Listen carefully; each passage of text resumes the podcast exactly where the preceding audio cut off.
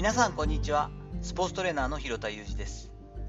アスリートスポーツ現場でトレーニング指導をしたり運動やコンディショニングに関する教育活動をしたり本やブログを書いたりしています。本日はやめ方から見える美学から学べることというお話をしていきます。西武ライオンズ松坂大輔投手の引退試合が昨日行われましたよね。昨日の放送でもそこをちゃんと見たいななんて話をしていったんですがみんなが真似をした往年のワインドアップからの投球が見られたのは嬉しかったです。わずか5球でしたが全力で腕を振っているにもかかわらず松坂投手の球速が118キロがマックスというのに本当に心底驚きました。5球投げてる間でもですねボールを受け取る際にも自然とこう右手をブラブラっとさせてこう指の感じをこうできるだけこう確認するような癖が出てたのがあこれほどの症状はひどかったんだなとこれぐらいの重症だったのかというのを理解した思いになりました。この状態でマウンドに上がりファンに感謝を示した松坂投手の勇気に感動しました。スポーツの世界っていうのはやめ方こそが一番難しいなというふうに感じています。キャリアを積んだ一流選手ほど晩年の葛藤というのは大きいんだろうなというのを間近で見ていて感じています。戦力外通告の厳しさっていうのは当然だし本当に見るのも経験するのも辛いものではあるんですが素晴らしいキャリアを積んだ選手に関してはある程度自己判断ができうる状況になったりもするわけですよね。球団やチームっていうのはやめろとかやめるなってことは言えずにですねある程度本人の意思を尊重するといったぐらいの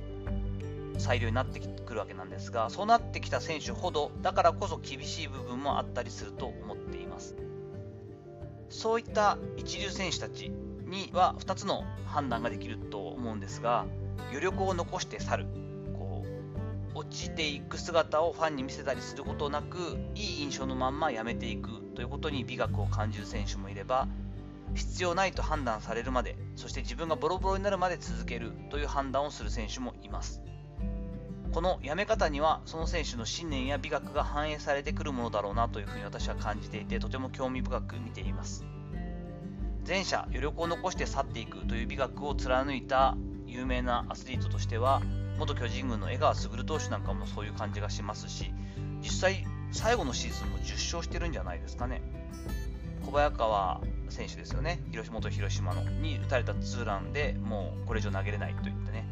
打っちゃいけないところに針を打ったなんていう当時のあの東洋医学というか針球士にとっては死活問題のような発言もされて今だったら大変なことになっちゃいますがやめられていますし元サッカー日本代表の中田英寿さんであったりまあちょっと理由は違いますがお医者さんになりたいという夢を叶えるためにスパッと辞めたラグビー日本代表だった福岡堅樹選手などもそういった選手に当たると思います。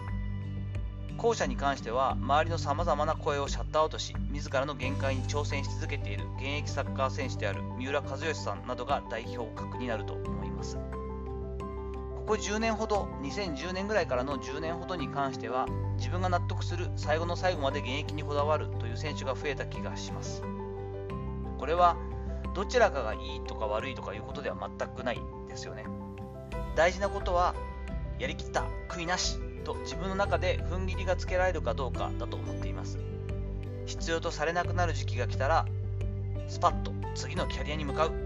なのか納得するまでその業界にこだわる。なのか。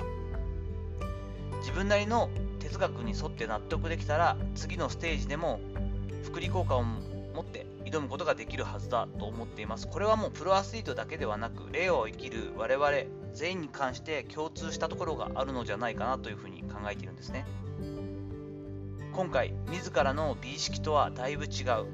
ボロボロの最後の自分の投球をあえて見せることにした松坂大輔さん。多分ですね本人としては自分の美意識で言うとですね今の状態のピッチングを見せるということに対してすごく抵抗があったんじゃないかと思うんですね。でもそこをあえて見せることで松坂大輔さんが周囲に与えた勇気とか彼に対する評価の変化っていうのは想像以上に大きくなったんじゃないかなと昨日の投球を見て思いました。晩年の松坂投手に関してはですね、まあ、ちょっとあの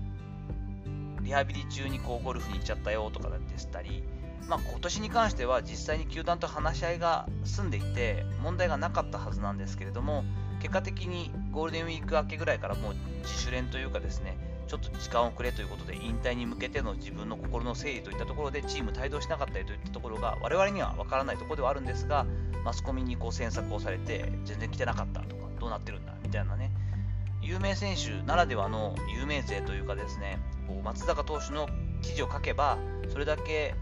記事が読まれたり、売れたりするわけですから、あることないこと今まで書かれ続けてきたということも考えていくと、大変だったこともあると思うんですが、でも最後、終わりよければ全てよしではないですが、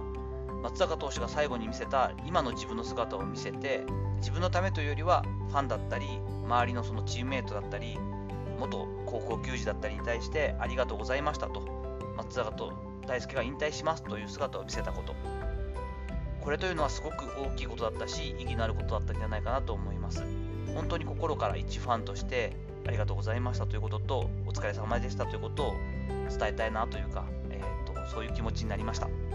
辞め方ってとっても大事だなということを改めて感じさせられた引退試合になりました。さて、いかがだったでしょうか本日は昨日引退試合を行った西武ライオンズ松坂大輔投手のピッチングを見てですね、わずか5球でしたが、そこに関わる、まあ、やめ方から見える美学みたいなこと、そして我々も学べることといったことについてお話をしていきました。本日の話のご意見やご感想などあれば、レター機能使ったりコメント欄にお願いいたします。いいねやフォローも引き続きどうぞよろしくお願いいたします。本日も最後までお聴きいただきありがとうございました。この後も充実した一日をお過ごしください。それではまたお会いしましょう。広田裕二でした。